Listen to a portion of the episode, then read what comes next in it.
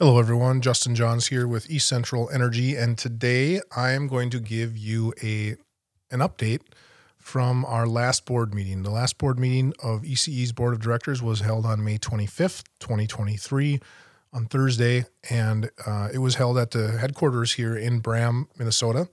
And uh, I'm just going to share some of the highlights of the meeting, some of the uh, more significant things that took place in the meeting, so that you have an understanding of where your cooperative is headed and the things that the board is discussing and thinking about. The first item I want to talk about is broadband. Uh, Ty Hoagland is ECE's Chief Information Officer and Vice President, and he gave an update to the board on the construction of ECE fiber to date. As of the board meeting, 65 miles of overhead fiber and 10 miles of underground fiber had been installed. Uh, drop construction in the Dalbo area will begin in July, and uh, first customers are expected to have service sometime around December or January of 2024. Um, we shared a video that ITG, which is the um, contractor who's installing the fiber, had created. We shared that with the board. The next important item that the board talked about was capital credits. And capital credits are a unique component of the cooperative business model in that capital credits are essentially the equity in the business uh, that is held by by the organization to acquire low cost debt. So, in other words, we have to have some equity in the business, some portion of the business has to be paid for, so that lenders will continue to borrow us money for our work plan to construct uh, further assets in the field. And so this year, the margins of ECE allowed for $9.4 million in capital credits to be proportioned out to ECE members.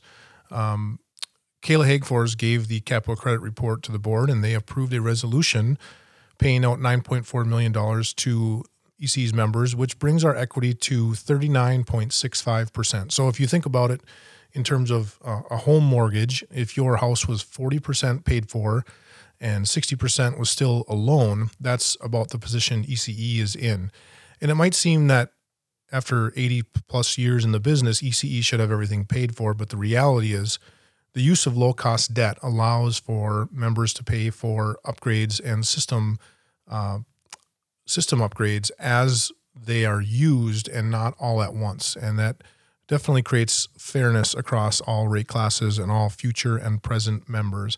And so, capital credits are an important function of the cooperative, and it really represents the ownership, the legitimate ownership that members have in the electric cooperative.